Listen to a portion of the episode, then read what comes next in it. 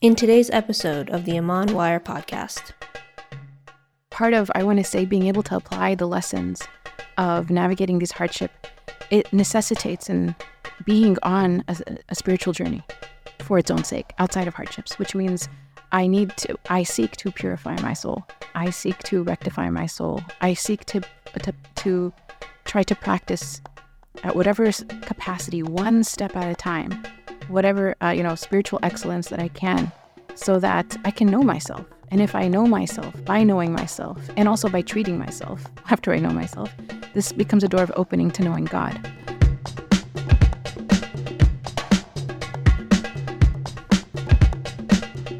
Assalamu alaikum, everyone. Welcome to the Iman Wire podcast. We are here, alhamdulillah, with our Sheikha Muslema Purmul, and we are so happy to have her here with us. Um, she is a frequent guest with us here at Al Madina, and we're honored to be with her. And she's also um, the current director, religious director at the Majlis. And if she could tell us a little bit about that to get started before we delve into our subject for today. Assalamu alaikum.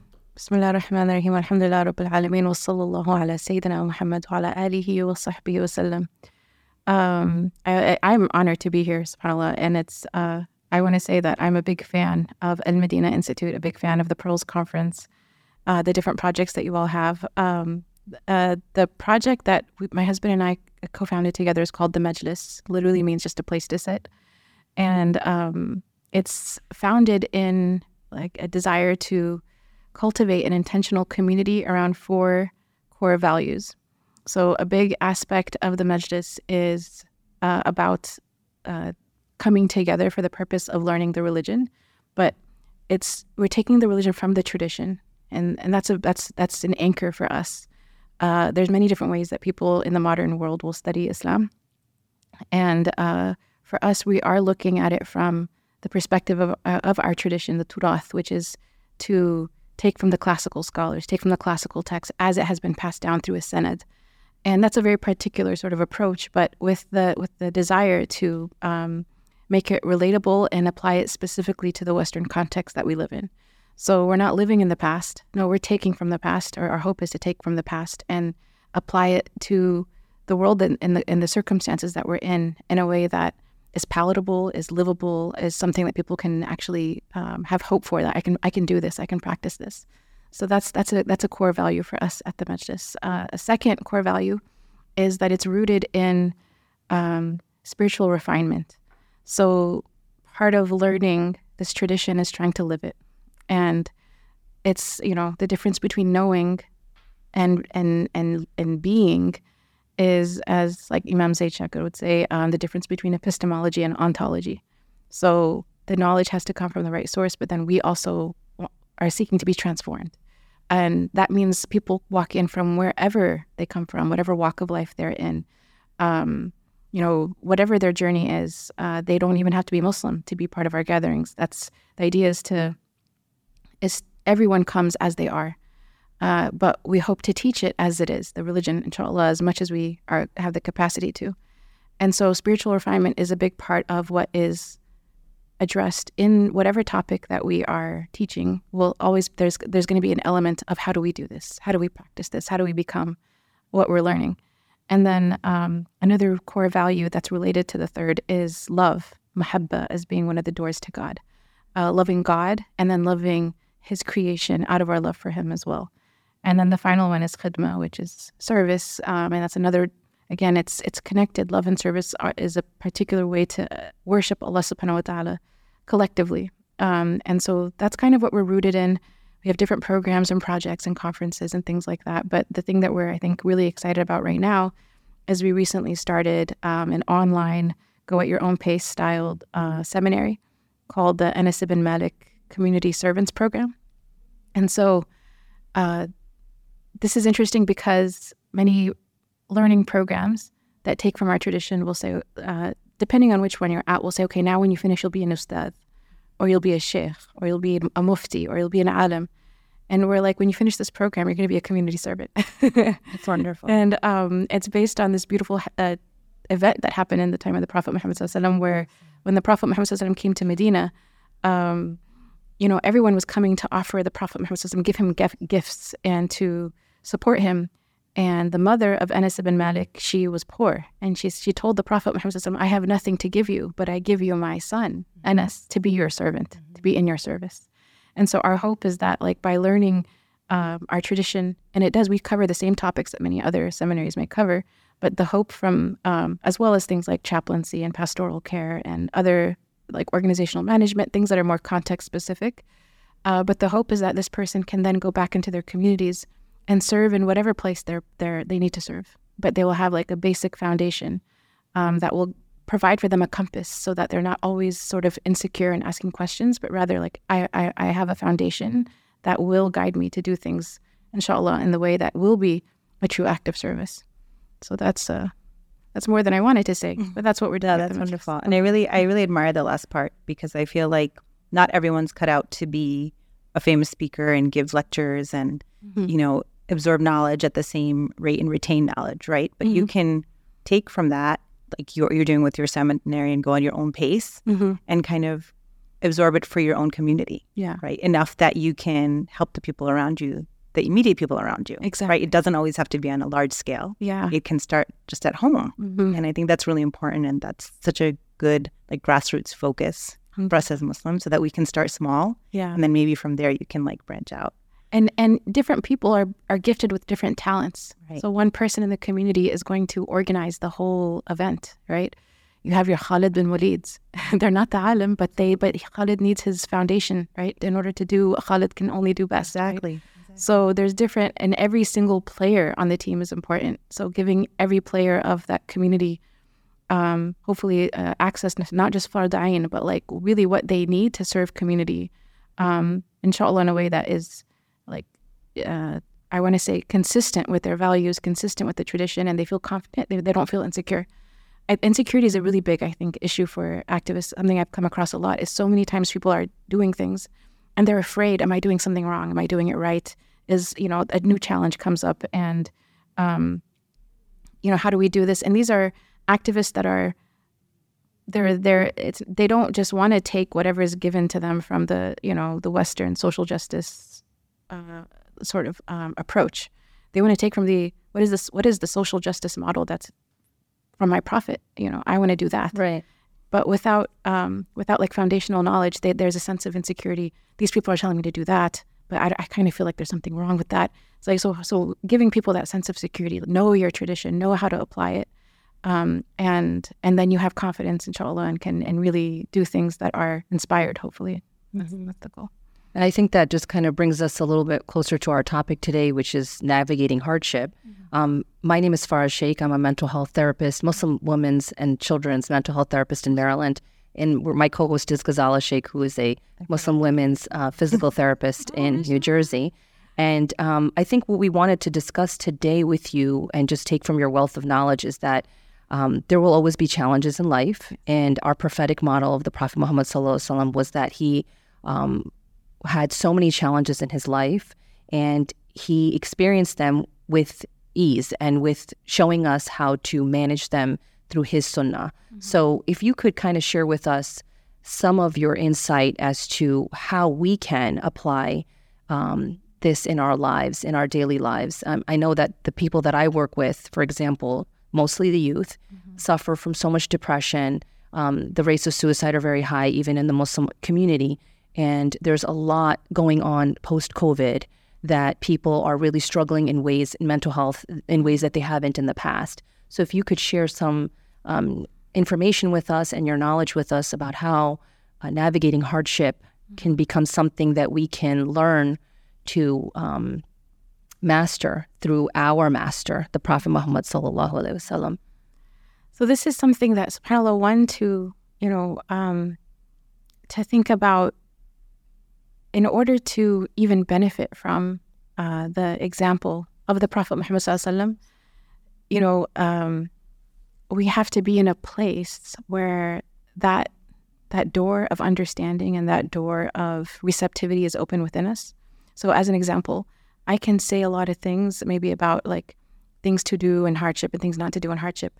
But when we're in hardship, mm-hmm. if our hal, if our spiritual state is so disrupted, um, I can cognitively again know what the right answer is, but I can't be that. Mm-hmm. There's a it's, it's I'm completely cut off from being that because my hal, my state is so disrupted.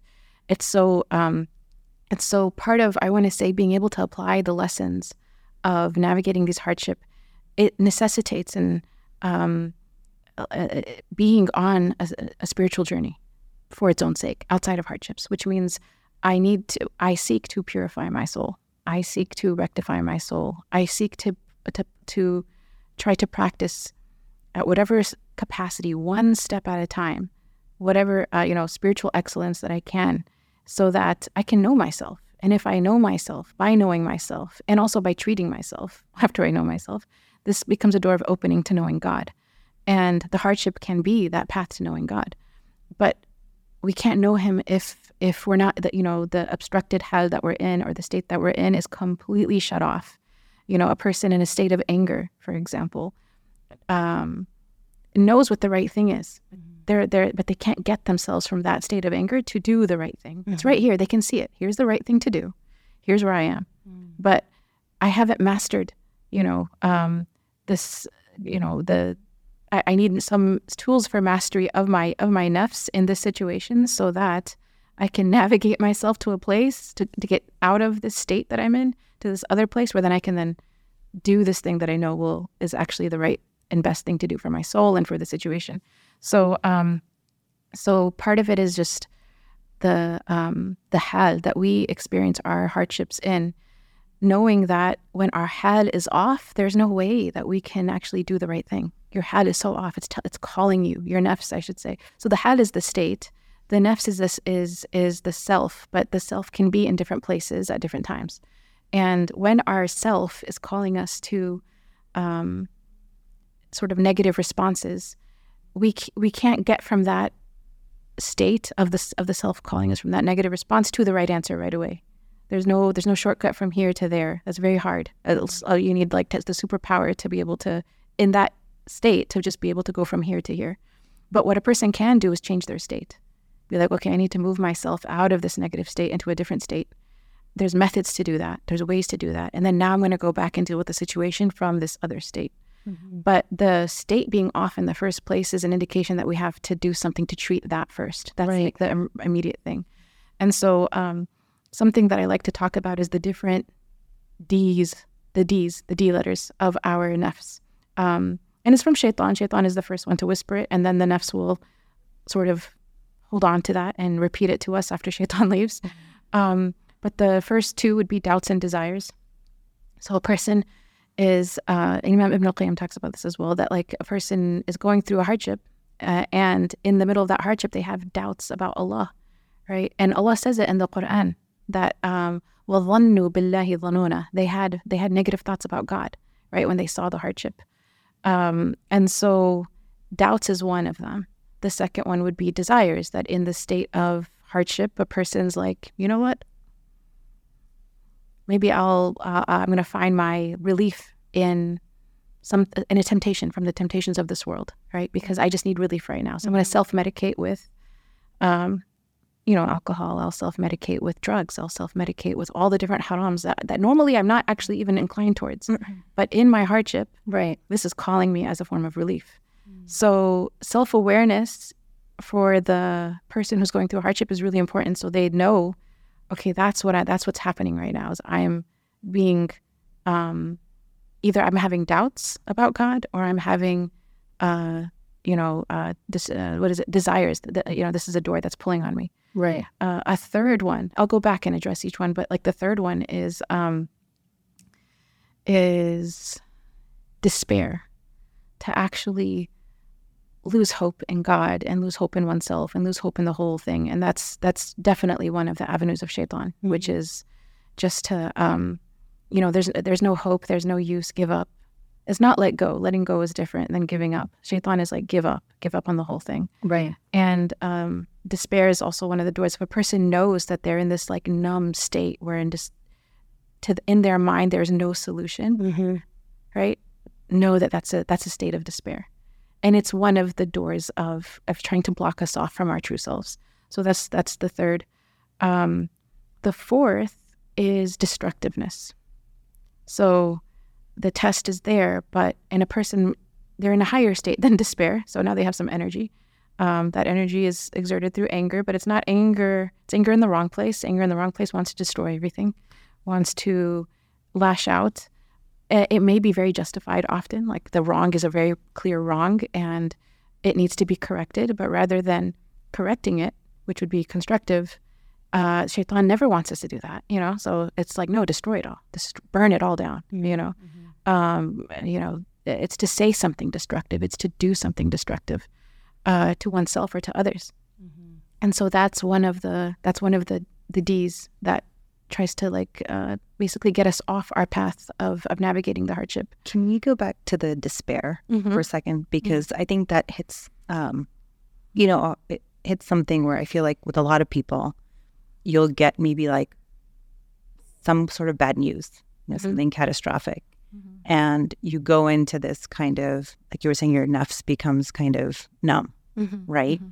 So, is that, how would you differentiate despair versus something else? You know, like you, you're a strong Muslim, you're mm-hmm. believing in Allah subhanahu wa ta'ala, you feel like you have a strong connection, but all of a sudden you get this kind of, you know, someone will get some news about their health or a family member or something that's really like a punch in the gut, mm-hmm. devastating. Yeah. Um, and it it kind of throws you off balance, mm-hmm. right? A lot of times. So where do you navigate there? Where what's the fine line between despair and just being kind of unnerved mm-hmm. and sad and grief and grieving. Right. Mm-hmm. You know, the Prophet Muhammad I think is a really a beautiful example of someone who experienced devastating news a lot and, mm-hmm. and, and hardships and uh, he grieved and he was very sad. You know, like when he lost his wife, Sayyidah Khadija, and his uncle in the same year. Mm-hmm. Um, it's called the year of sadness because he carried that sadness with him.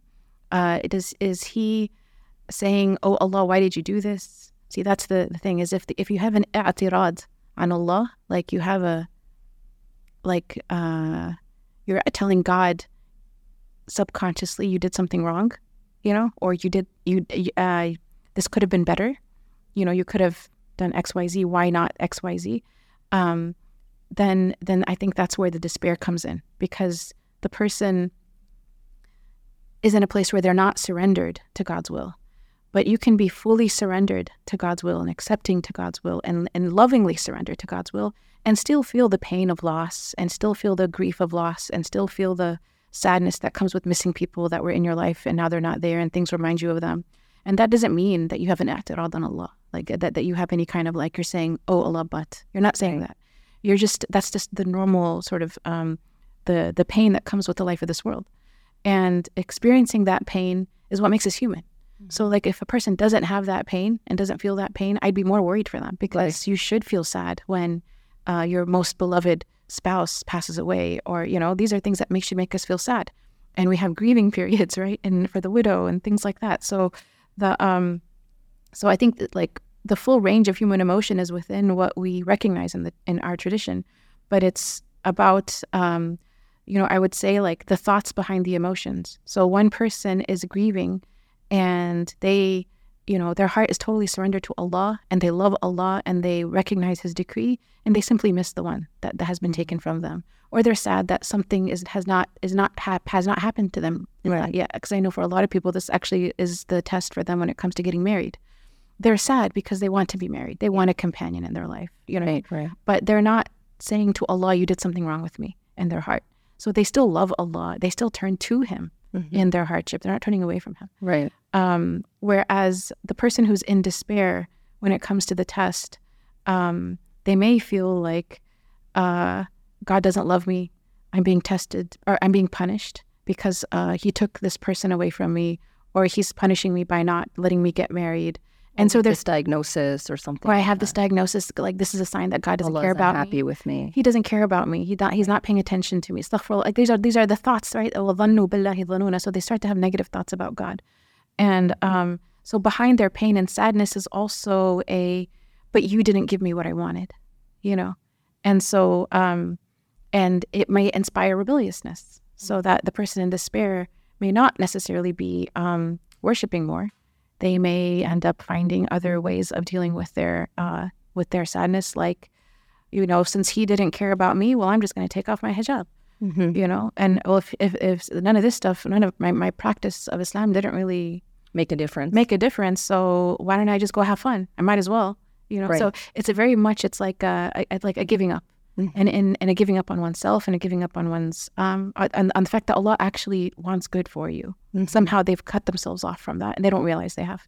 So um so despair is you know despair leads to different behaviors than than than just sadness and grief. Right. Uh, so I think I think also sorry, I didn't mean to cut you. No, no. But I know you, you had mentioned before about people who not only just survive um, a hardship, but they thrive in it. Yeah. So what I'm getting from this is that you're saying you can still be considered someone who thrived, Yes. even though you're having sadness Yeah. or you're missing the person or you're you know you're sad about whatever is going on. Yeah.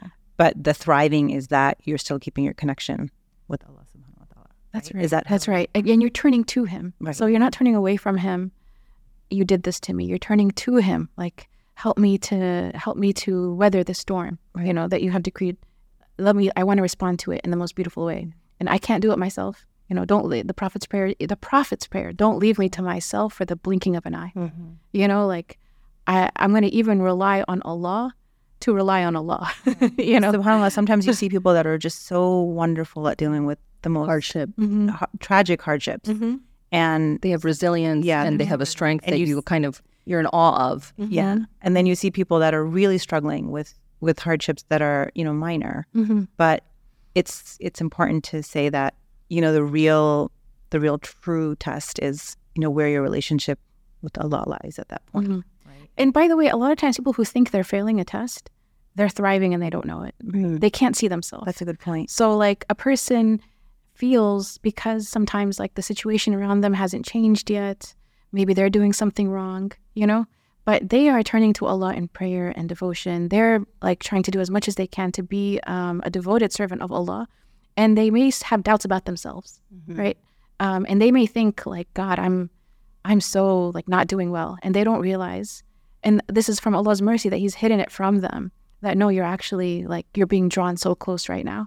And uh, if they were to maybe even look at themselves in that state and compare it to who they were maybe 10 years ago or 20 years ago, they're much more living their life in the awareness of Allah and the constant awareness of Allah through their test than they were maybe 20 years ago without that test or 10 years ago without that test. So the um they don't see that It's they're doing well closer. and and th- there's a difference between the person who is like we see for example if I, you compare it to like a marathon someone is running in on, in a marathon and they don't they're not carrying any heavy weights or anything they're just free they're just running so that seems like they go very far and very fast and it seems like oh wow look how fast that person's going and look how far they're going and someone else is carrying like loads of things on their back right and they're still doing it and they're going slower and they're like how come i can't catch up with that other person that person's not carrying anything Right. you're carrying the world on your back Right. and um, as the person is like struggling and striving, there's so much reward in that mashaq.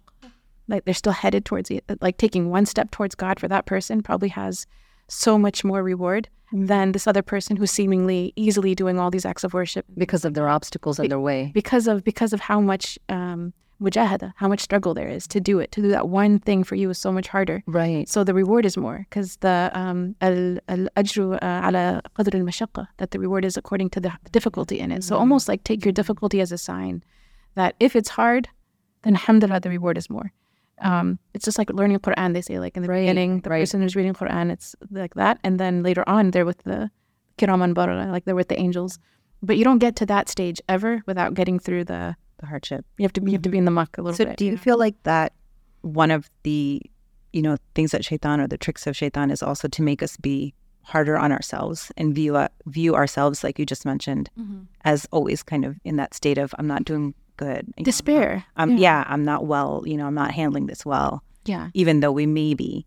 But I feel like we're, you know, sometimes as a society, we're really like, we beat ourselves up. hard on Oh, ourselves. yeah, we're very right. hard on And ourselves. especially- especially women. Yeah. I think we have a lot when it comes to the responsibilities that we have as mothers, as wives, as daughters, um, as community members, as Muslims. Uh, I, I feel like we we are falsely um, portrayed in the s- society to kind of just be able to do it all, and Yeah. we fall short. We do. We are very hard on ourselves, and I think that we we do kind of beat ourselves up and measure ourselves against some unrealistic standards, and maybe we do have those thoughts. For example, how do we know that the thoughts are from our nafs versus from shaitan. The ones that I'm unworthy, Allah's punishing me. Some of the thoughts that you mentioned that sneak in. Yeah. How do we know that if they're, how do we distinguish if they are wa- waswasa or Mm-hmm. they are from our nafs, ourselves? So shaitan, when he comes to offer an idea or a thought that's that's bad for us, he comes and he tries new things, new thoughts.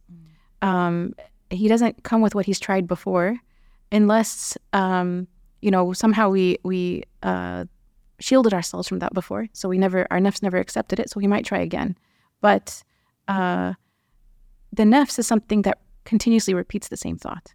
So shaitan, it's kind of imagine a sticky wall, all right? Shaitan throws up thoughts against the sticky wall. He's waiting to see what sticks. Okay, if it sticks, then he can walk away. It's that thought is now embedded within the nafs and it's a going to it's on a loop.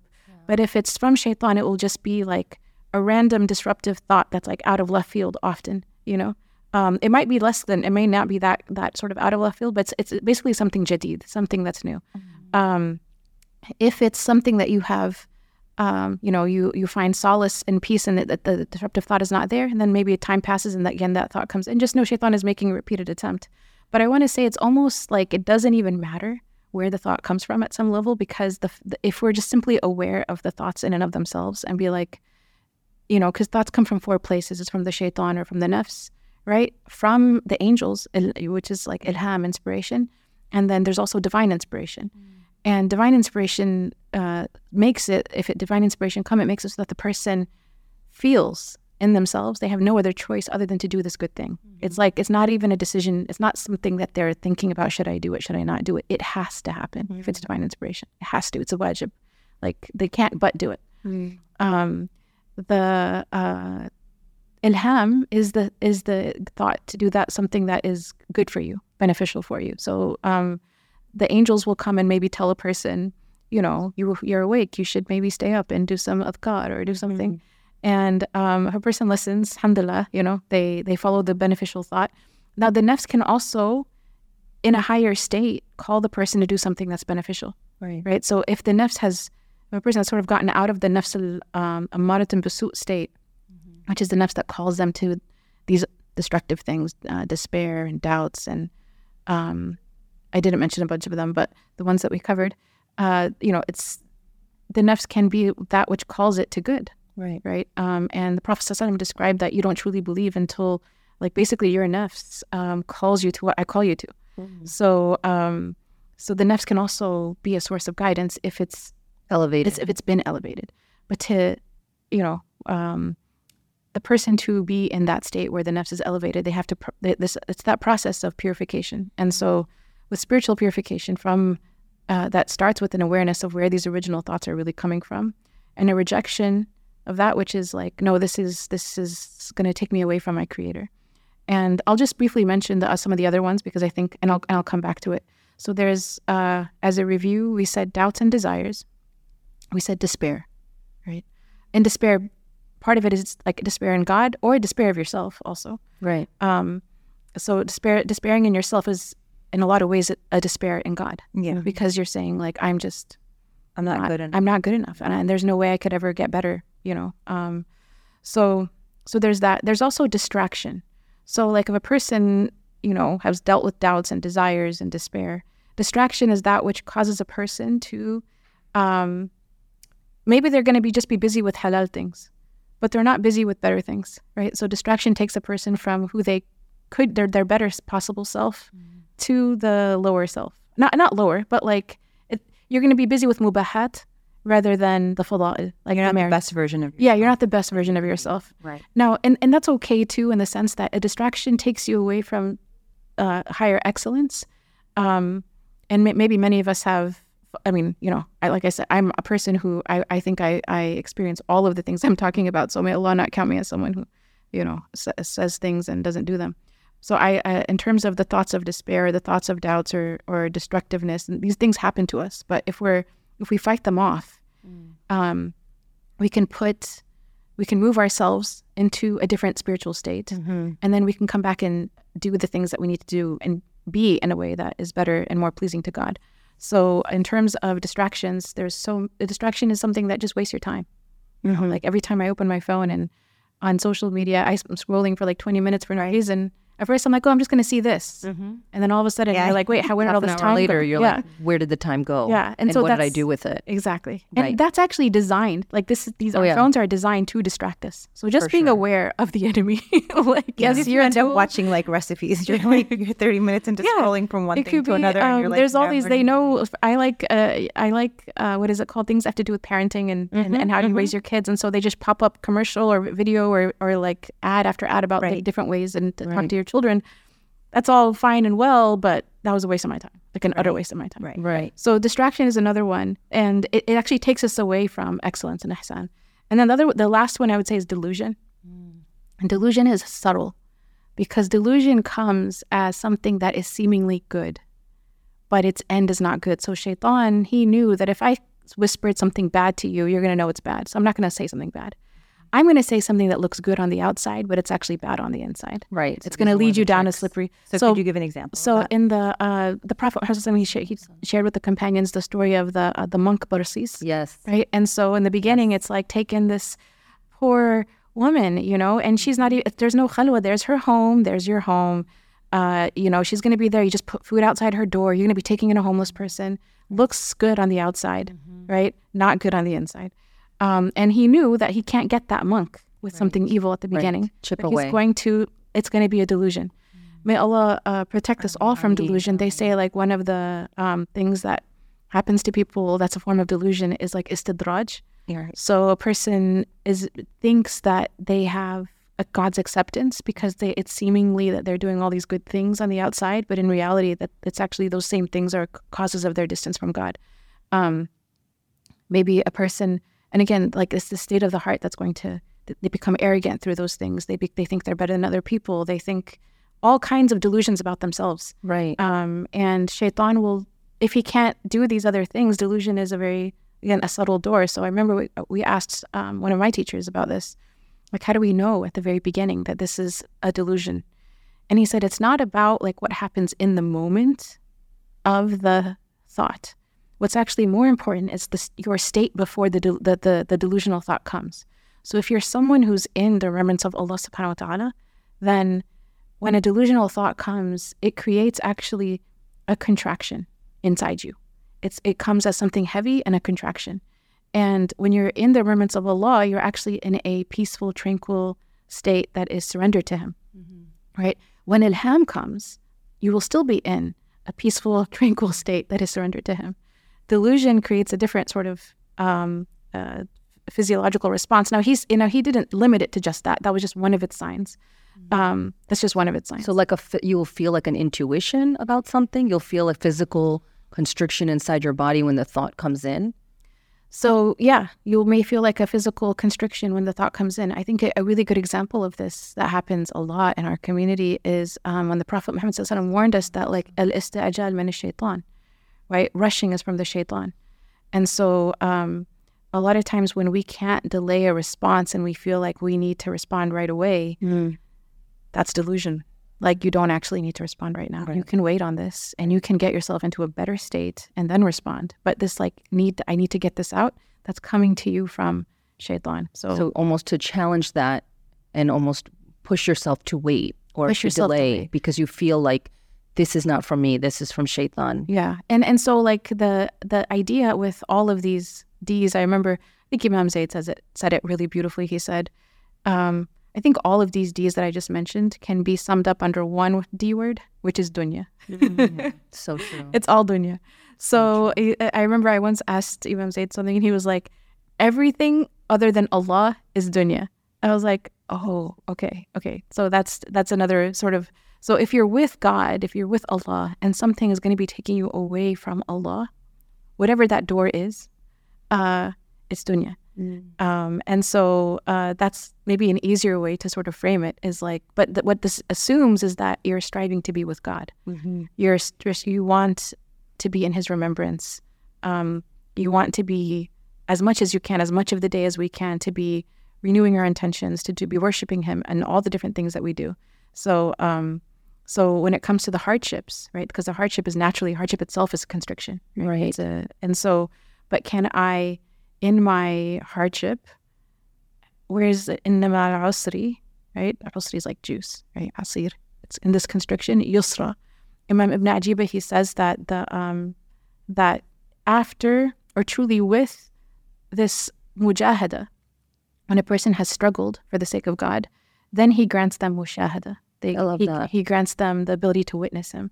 So um, the heart of this of the of the person who's going through hardship, if they're holding on to God's remembrance in that hardship, and all these different things that are circling around them in this hurricane, they don't they like kind of protect their heart from that. Then um, then they're actually at peace. They're tranquil, and, and and they could be going through all kinds of craziness. Other people will look at them and be like, "How are you calm right now?" Right. And they're and a lot of times they'll say, "I don't know, God's doing it," and, and sometimes that's just a blessing heard that. from I have heard that. You know, you Um, ask people, "How are you going through this? You're so strong," and they'll just say, "It's Allah. Yeah, It's not me." they know. They know. Like I'm not like this. Yeah. but Allah gave me. Allah has given me some sort of peace that has just come over me during Yeah. this hardship and calamity. And in that peace, they're actually with God. So Yes. so I've, I, I know people who've gone through, like, for example, a terrible divorce. And then they'll tell me, but I'm so grateful for this because I have never remembered Allah more in my life. And so um, there, this like being with God in the hardship is where we find our ease. And it also kind of, I want to say, like, um, recalibrates us because there's a lot of ways that our hearts can get attached to different things in this world. And this kind of recenters us as no, our primary goal and attachment and focus. And the whole reason that I'm on this earth to breathe and is to worship Allah subhanahu wa ta'ala. It's, it's, it's, it's Him. He's my goal. So um, it's described often as like the eye of the hurricane is the most is the most peaceful and calm part of the storm. yes. You know, and that's what we hope our hearts to be like the eye of the hurricane Right. that's with Allah and has peace with Allah and has tranquility with Allah and acceptance and it's going to have sadness if there's you know something that we're but it's still with Allah in that sadness. Um but that's where we want to be sort of centered. And when our head is any of these other things we have to actually get back to this place of tranquility and then go back and look at what we need to deal with and deal with it from there. Never make a like lifelong permanent decision from a place of destructiveness or doubts or despair or desires or distraction or delusion or dunya. so Right. So for me, when I think of, and I had asked one of my teachers once, when I think of, you know, a lot of people think of like tests in the dunya, but I remember asking um, and just saying that, you know, we're in any in any case, we're in anticipation of a test coming, right? Like Yeah. you're always kind of anticipating because, like you said, this is the dunya, uh-huh. right? So But How so so calm before the storm kind of so I want to say anticipation of a test, meaning or you're I- I- always I- kind of I feel like you don't need to be in Live in anticipation that of tests. uh-huh. Because I- I- anxiety is yeah. something that That's what I'm saying. many like, so people there's so live many with. people with anxiety now. That Yeah. that was my question was to the teacher was, you know, if you if you're someone with anxiety or, or Yeah. a nervous person, You're always waiting for that shoe yeah, to drop. You're waiting for the waiting shoe, the next shoe to drop, and Yeah. you're just If, if you're kind of in happy, you feel like, oh, this is going to last It's long. I'm going to be, I'm going to, I'm short-lived. going to be sad. And yeah, something's coming. Unfortunately, we live now in a time where you know just anxiety and mental just you know depression and all those things are on the rise, and so people are in this more fragile state, right? So how do we, knowing that we're in the dunya Mhm. and knowing that part of being in the dunya is that you're going to be tested, but also knowing that your aim is that you want to maintain, you know, and eventually hopefully get to that point where, like we just spoke about, where you're Elevated enough. yeah to say you know this from allah like i'm so calm during this time Mhm.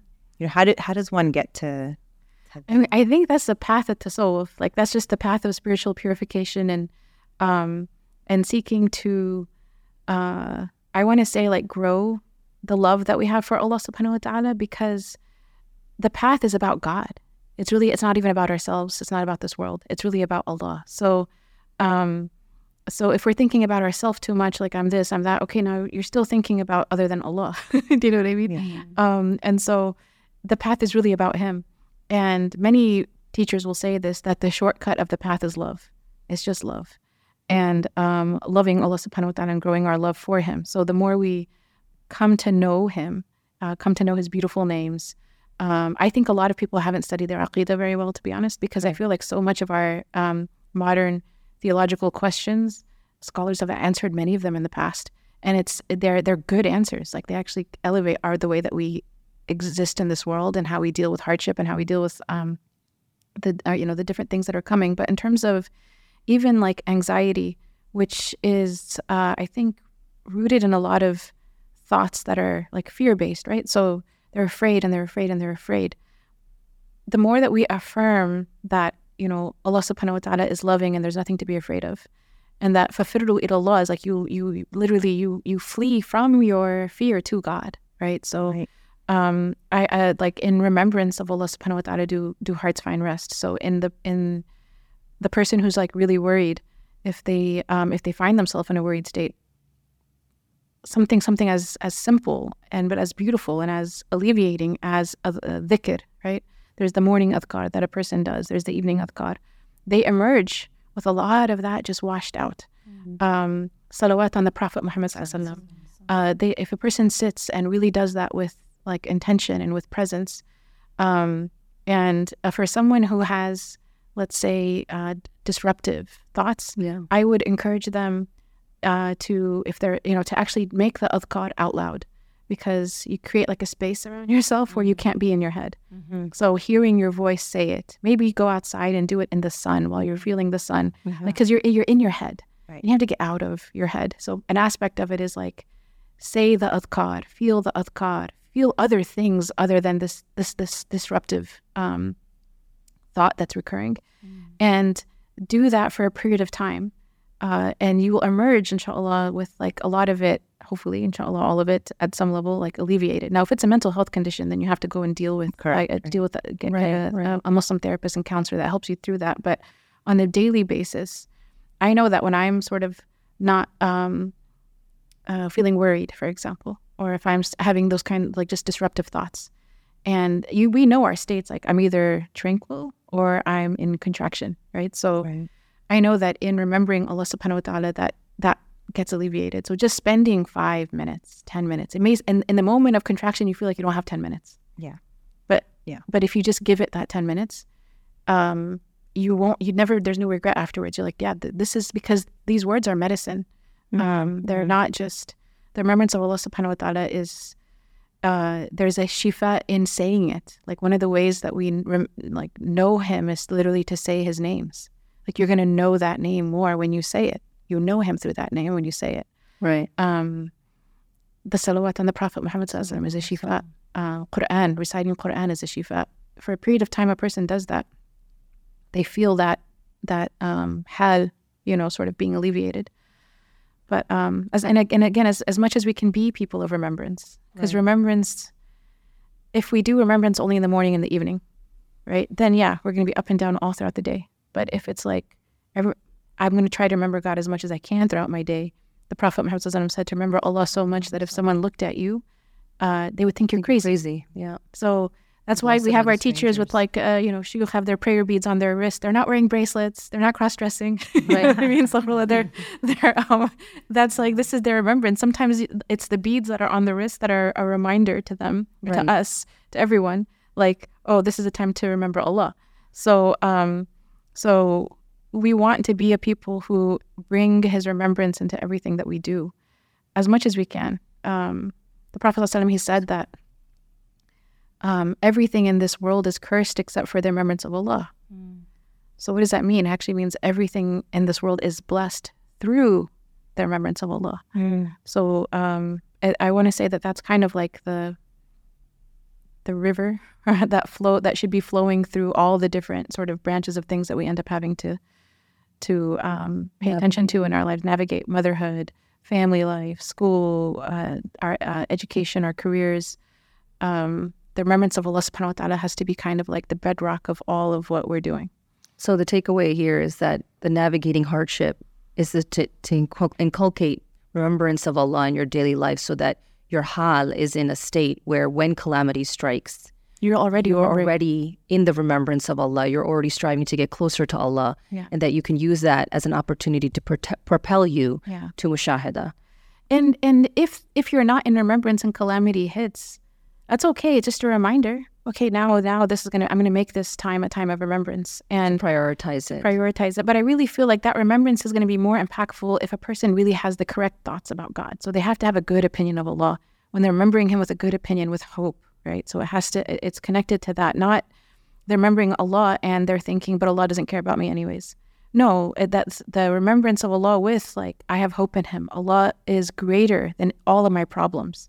Allah is His His mercy and His ability to forgive and His ability to guide and His ability to fix is greater than anything under the sun. There's there's no uh, no one has power over Him. So remembrance with like affirming who He is with a good opinion of Him. Um, when you practice patience, again, the patience that we're trying to practice is going to be with relying on Him, not ourselves you will we, we we get frustrated with ourselves. We have to be, be patient even with ourselves right? Like every you're going to fall a bunch of times? That's okay. This is part of my path. This is what allah has decreed in the world. I'm going to get back up. I'm going to try again. But i'm going to this patience has to be rooted in reliance on him not reliance on myself. Um wanting to have like ihsan like i want to do excellent. I want to thrive in what i'm doing. So let me move from like my immediate circumstances the uh, the causes to uh, moving from the asbab, if you will, to al musabbib or musabbib al asbab, the one who the cause of all causes. Um, so I want to respond to him. I don't want to respond to the immediate provocations. The provocations are going to come and go. Maybe they will not be resolved the way that you know I want. But if I'm, I know that I can always respond to Allah in the way that He wants. You know, that's what I have mm-hmm. control over. So mm-hmm. He's going to be my focus. And you had also mentioned responding to Allah means responding to people in the way that He wants you to respond yeah, to them. yeah, Right. yes. So you don't want to let people determine, which I thought was such a beautiful thing that you said. You don't want to let people determine what your actions are going to be. yes, You want your actions to be determined by what Allah subhanahu wa They ta'ala can't be wants the from motivating us. factor. yeah, Like, absolutely. You want what you do with people to be a reflection of what Allah has commanding you to do. yeah, Right. And, I wh- think that was so He loves the beautiful. most. Yeah. And what a beautiful perspective because at that point, it's not about you anymore. Mm-hmm. It's, It's not even about them. It's yeah, really it's not about them. It's about you and your relationship with your creator Yeah. and how you are treating his creation. Mm-hmm. And I think that you you mentioned in the very beginning when we began speaking about the the state that you're in, and I mm-hmm. think for, in mental health terms we would call that emotional regulation, right? Like when mm-hmm. you're in a situation where you feel that your thoughts and emotions are out of control. I feel like what we're discussing here is a state of spiritual dysregulation, mm-hmm, mm-hmm. and that's another D, right? Like mm-hmm. how do we bring our um, our spirituality in line with regulation and how we can respond to this in the state that Allah would be most pleased with. So the the I mean it's this is a wonderful question because it brings us back to what we started with is that sometimes we have aql, we have intellect, but we're cut off from our intellect because of our ahwal, right? Our, our hal is calling us to one of these destructive um, things, and so it's about getting our head back to a place where it is it can actually the aql can work, you know, and it's in charge. The heart is the king, right? So if the king is in charge of the limbs and the responses and all of that, then it's and it's not um, being sort of um, uh, the king is not being held hostage by a hal that's bad, you know, and the actual heart is in charge, then you have full control to be like, I see the anger, but I'm not going to respond to it, and I see the I see all these things, but I I I'm I have control over myself, so I'm not going to do that. Um, and again, I, I've the the the remembrance of Allah Subhanahu wa Taala, the dhikr of Allah, really, really is something powerful. Um, I want to say, like in terms of before a person gets into dysregulation, the starting point, if we can, you know, it's, it's an end point, but it's also a starting point because we say Muslim is someone who has submitted to God, Right. right? So, like, my starting point is I I'm not just submitting to Him in terms of I I believe in Him and I believe in His religion, but I also want to just submit to Him in general. Like, I want to be in a state of loving surrender to Allah at all times. Good things will happen and bad things will happen, things I like and things I don't like. But my overall disposition that I want to have with Allah Subhanahu wa Taala is basically I love you and I love whatever you have decreed for me. And that's what I want to be in my heart. And if bad things happen, I accept. And I only want to respond to you. Only want to respond in a way that you love. So, um, so ha- like cultivating that sense of loving surrender as a disposition within the heart, um, to to because dis- if a dysregulation comes, it's such an interruption from surrender that a person can recognize it and say and just let it go. I don't need to do that. I don't need to go down that road. I don't need to think that. And I love that I've heard you mention that the the Muslim mm-hmm. behaves in a manner of the when when having a difficulty that a dead body would be in the hands of the person who's bathing them. That that's how we respond to the uh-huh. things that come. But I would say in general, not even a difficulty in But anything, just, so in much- life. For me, that gave me such a visual Yeah. of being in such a, a helpless state, but at the same time being in complete surrender And trust. un- in trust Yeah. and trusting the people or the the being that is taking care of you at that time. I love that, and I, I thank you so much for for being here today and speaking with us and discussing this very important topic. I wish we could go on for another hour.